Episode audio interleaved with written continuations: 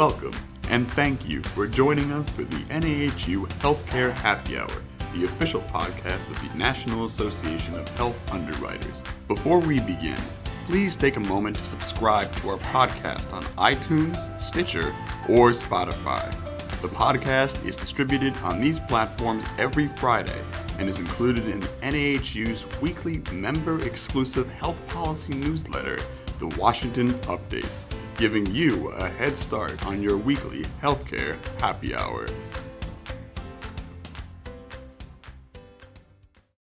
The 2022 midterm elections are just around the corner, and important primary elections have taken place all across the country over the last few weeks. Idaho, Kentucky, North Carolina, Oregon, Pennsylvania, West Virginia, Alaska, Minnesota, Georgia, and Alabama have all held various primary elections for federal and gubernatorial offices. On this week's episode of the Healthcare Happy Hour, NAHU's Chris Hartmann and John Greene are here to discuss a few of these election results and their potential impacts come November. So, the midterm elections, of course, can be game changers for the partisan makeup in Congress and therefore change what Congress might pass in a given year. And this year is no exception. Before we discuss the specific primary results, let's set the stage for today's discussion. What is the current makeup of the House and Senate? And building off of that, which elections are expected to be the most competitive? Thanks, Dan. Great to be back on the podcast today. So the House and the Senate actually are some of the closest margins of control that we've seen in over the last 50 years. Currently, the House of Representatives, the Democrats have 221 seats, the Republicans have 208 seats, and there are six vacancies. And as people know, it takes 218 votes to pass legislation. So the Democrats are just barely in control of the House of Representatives. After the last election, they actually lost seats from the previous election. Over on the Senate side, there are currently 50 Republicans, 48 Democrats, and two independents who caucus with the Democrats. That would get you to 50 50. And then the deciding vote in the Senate is the vice president. And so that gives it back to Democratic control. So you can see both bodies are just barely in control. As we look towards this election, I think there's a few things to look at. I think historically, the party in the White House tends to lose seats in an election. And so I, I, think that particularly has an effect on the House of Representatives. And we are just going through the every 10 years redistricting process. And keep in mind, every seat in the House of Representatives will be up in this election, and one third of the Senate seats will be up because senators serve in office for six years. So I think the, the House races are going to be very competitive. Redistricting has moved some of them into being solid Democratic and solid Republican seats. So there's probably less competitive seats. But the momentum is definitely behind the Republicans because, like I said, the party that controls the White House tends to lose these midterm elections. Moving over to the Senate, we see some very competitive elections. I think there are really five that most people are talking about now the most competitive elections and they would be in Arizona and Georgia with Senator Kelly and Senator Warnock. You might remember they just recently won special elections to replace senators, so they've only been in office for two years. And then Senator Cortez Masto of Nevada, who's involved in a very tight race and is definitely a toss up. The other two races in the Senate that people are judging as very close is Senator Johnson of Wisconsin and the open seat in Pennsylvania that we just had the primaries on. Yeah, I mean, I agree with Chris in terms of the specific races that he just mentioned. You know, with respect to redistricting, there were some district lines that were changed where a member may not have been as well known, and those are more competitive, or if they're open, they're more competitive. But the number of competitive seats, I think, historically is getting smaller as time goes on because they're being drawn to favor one side or the other. Yeah, redistricting, if it was controlled by the state legislature and not a commission, really pushed to making very safe seats. We saw this particularly in a lot of states like Texas and Illinois, where they drew very safe seats and really to the point of uh, forecasting over the next decade that they would not even be competitive seats. And so it does create a much smaller amount of seats that are really competitive in an election.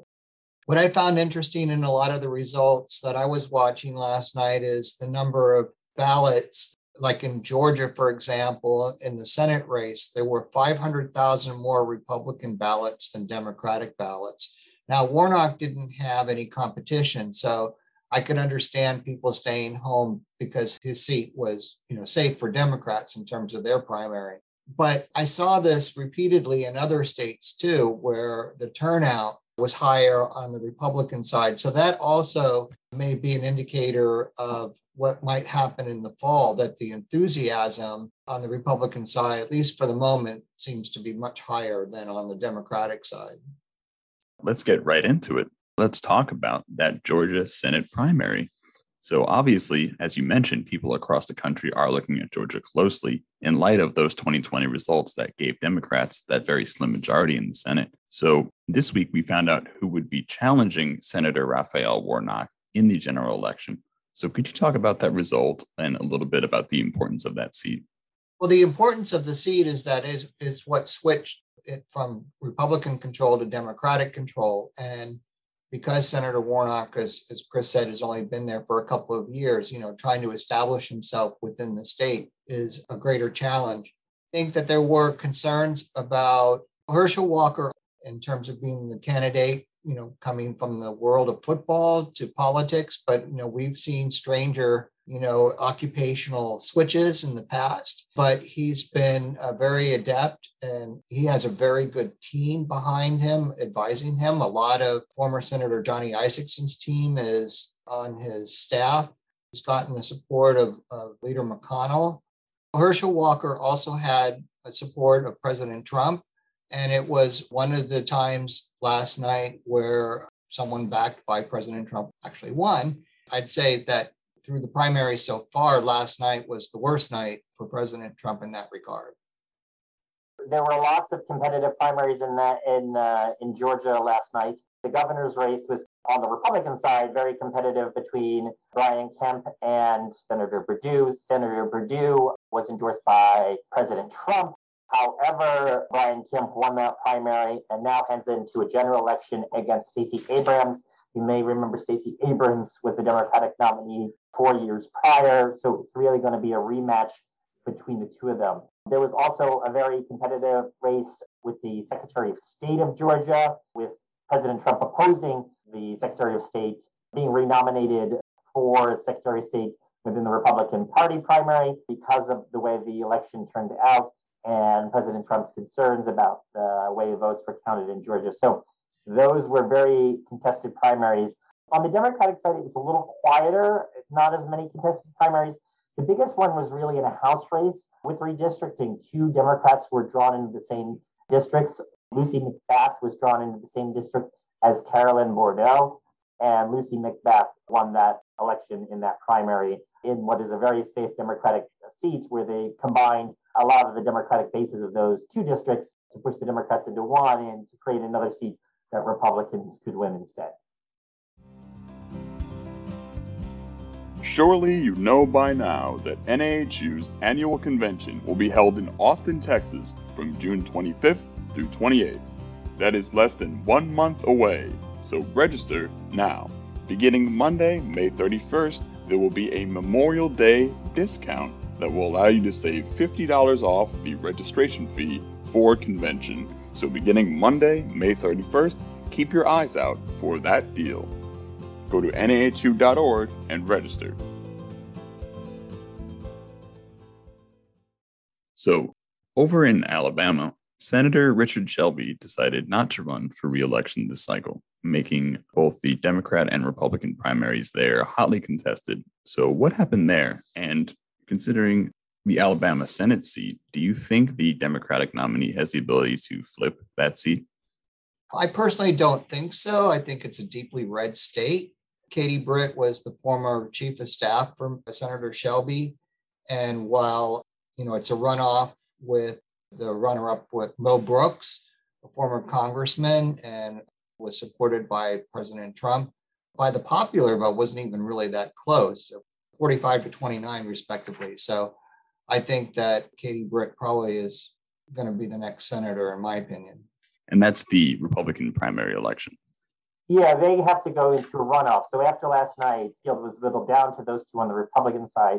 On the Democratic side, the nominee will be Will Boyd. He's a former city council member from Greenville.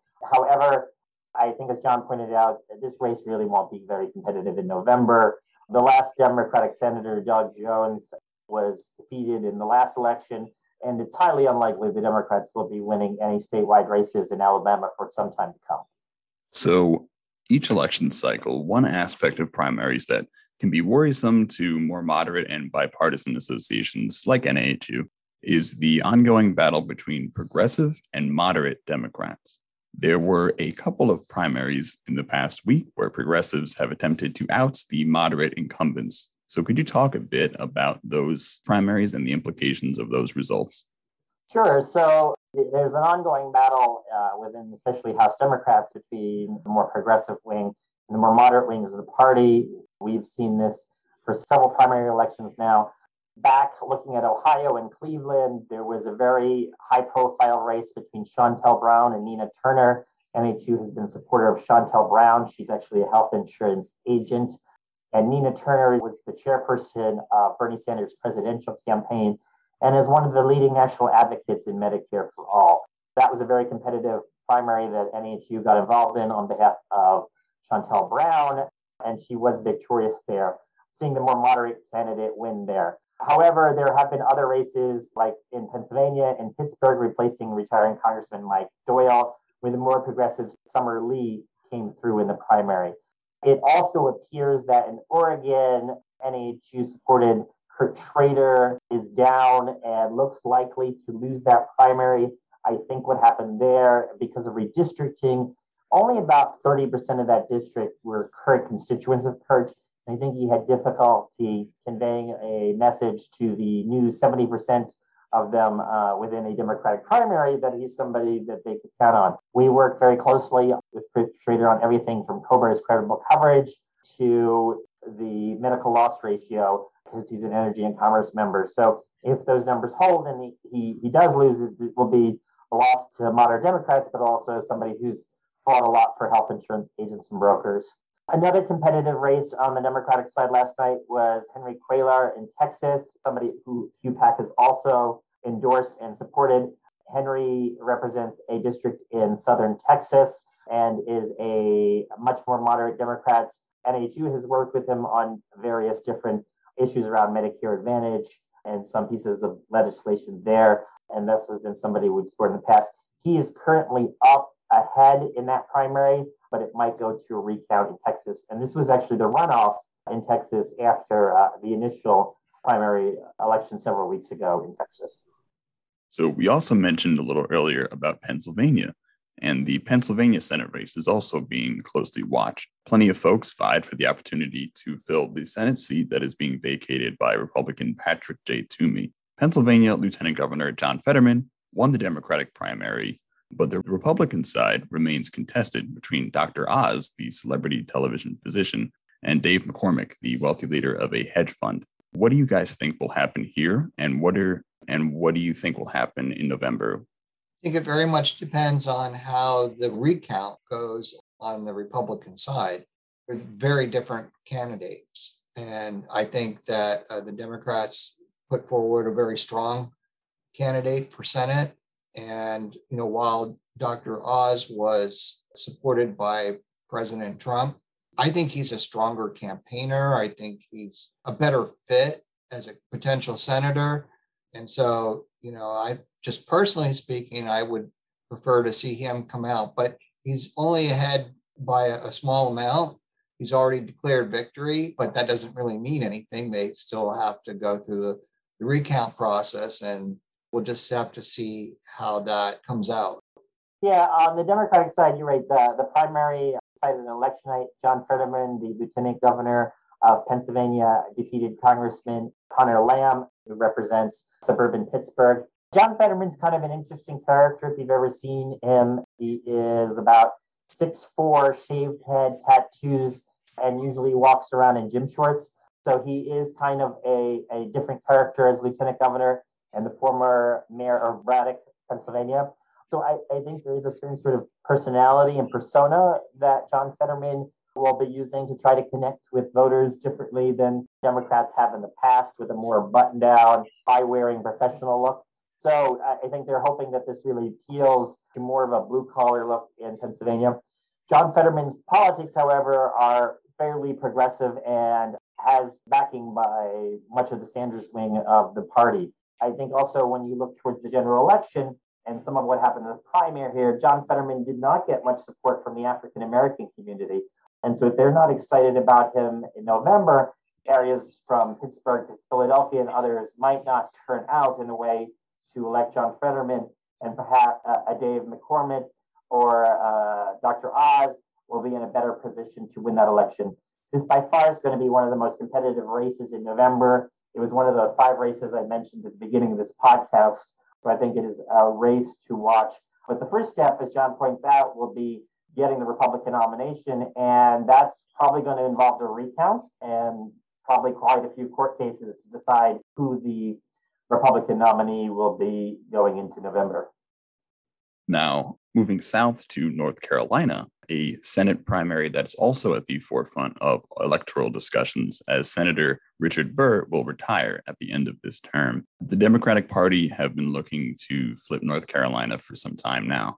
So, former Chief Justice of the North Carolina Supreme Court, Cheri Beasley, won the Democratic primary and will face Republican Congressman Ted Budd in the general election. So, do you believe that Beasley has a chance of flipping that seat in November?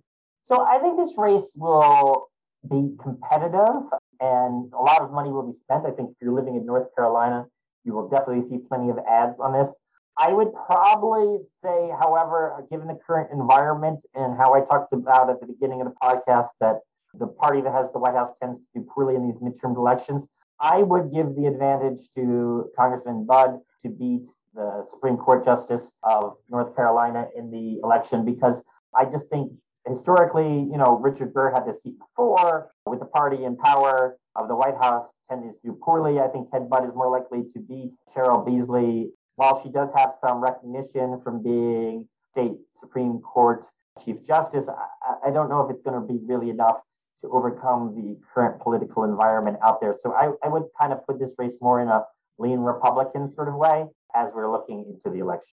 North Carolina also had several primaries in the House of Representatives, and North Carolina had significant redistricting. So there's going to be bringing many, many new members of the House so there's several different races that I think will continue to be competitive into not just in the primary, but in the general election. For example, Congressman G.K. Butterfield has retired in District 1. And I think both Don Davis, the Democrat, and Sandy Smith, the Republican, will be in a very competitive race with the way that district has been drawn. I think that we're likely to see a lot of competitiveness there.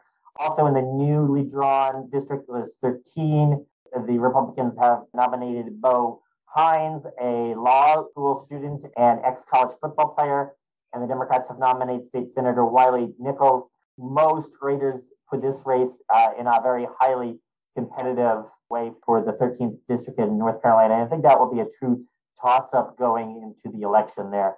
Obviously, Madison Cawthorn lost his primary for renomination. He made quite a bit of news in the last few weeks. I don't know if we need to get into all the details on the podcast. I'm sure you can just Google that to find out all the details there. But he, he did lose renomination in his District 11th. This is Western North Carolina. This should probably be fairly solidly Republican in the general election, with Chuck Edwards, a state senator, defeating him in the primary. Before we conclude, are there any other important results that you'd like listeners to know about? Yeah, I would start with incumbency. Uh, whether it was the governor's race in Georgia, as Chris mentioned, Governor Kemp beating back a Trump supported former Senator Perdue or Senator Boozman in Arkansas. It was the same story in Texas and in Alabama, where incumbency mattered. I think also the establishment largely won out here, as we talked about Katie Britt in Alabama. So I think that it you know gives us some idea of where people are at, at least at the moment. I think that there's always been a, a yearning still for normal people to be here in, in Washington for the most part, as we just talked about Mr. Cawthorn, who had many unforced errors there. And it was even too much for the people in North Carolina in that district. Those are things to think about as the campaigns progress into the fall. Yeah, I think there's a number of House races where you have member on member competitions within the primary going on that will make news over the next few weeks. In Michigan, you have Congressman Andy Levin, sort of a hard left Democrat, union oriented from the Detroit area, versus Haley Stevens, a much more moderate pro business Democrat that NHU has worked with in the past. They will be in a very competitive primary going down the road. And I think that will be something that people will be paying close attention to in Michigan. In uh, Illinois, Congresswoman Marie Newman is in a primary, very progressive activist. She's in a competitive primary against Congressman Sean Casten. They were put into the same district. Again, I think this is going to turn into a bit of an ideological battle going down the road. Uh, again, you'll see the sort of wings of the Democratic Party facing off against each other. Of are we going to look at things in a more capitalistic point of view or uh, a more left socialistic point of view for these primaries and what that means going into the general? I think for Democrats, the other sort of big question on one of the most competitive Senate races is Wisconsin. Senator Ron Johnson is obviously running for re-election on the Republican side and will be the nominee I think on the Democratic side, the field is wide open with many candidates making a very competitive race. Mandela Barnes, the lieutenant governor of Wisconsin, is raising. The state treasurer uh, is also running in, in the race. And Alex Lasry, the senior vice president of the Milwaukee Bucks, is there. And I think that's going to be a very competitive primary. And if you live in Wisconsin, you're probably seeing nonstop ads there. All of them make very strong candidates. And so it will make for competitive primary through the general election in Wisconsin. It is now time for the NAHU Healthcare Happy Hour Toast of the Week. So, what are we toasting to this week? So, this week we're toasting to those who have fallen in recognition of Memorial Day. But we do hope that you have an enjoyable long weekend and spend great quality time with your families. Cheers. Thank you for joining us for the NAHU Healthcare Happy Hour, the official podcast of the National Association of Health Underwriters. For more information on NAHU's government affairs efforts or to become a member, visit nahu.org.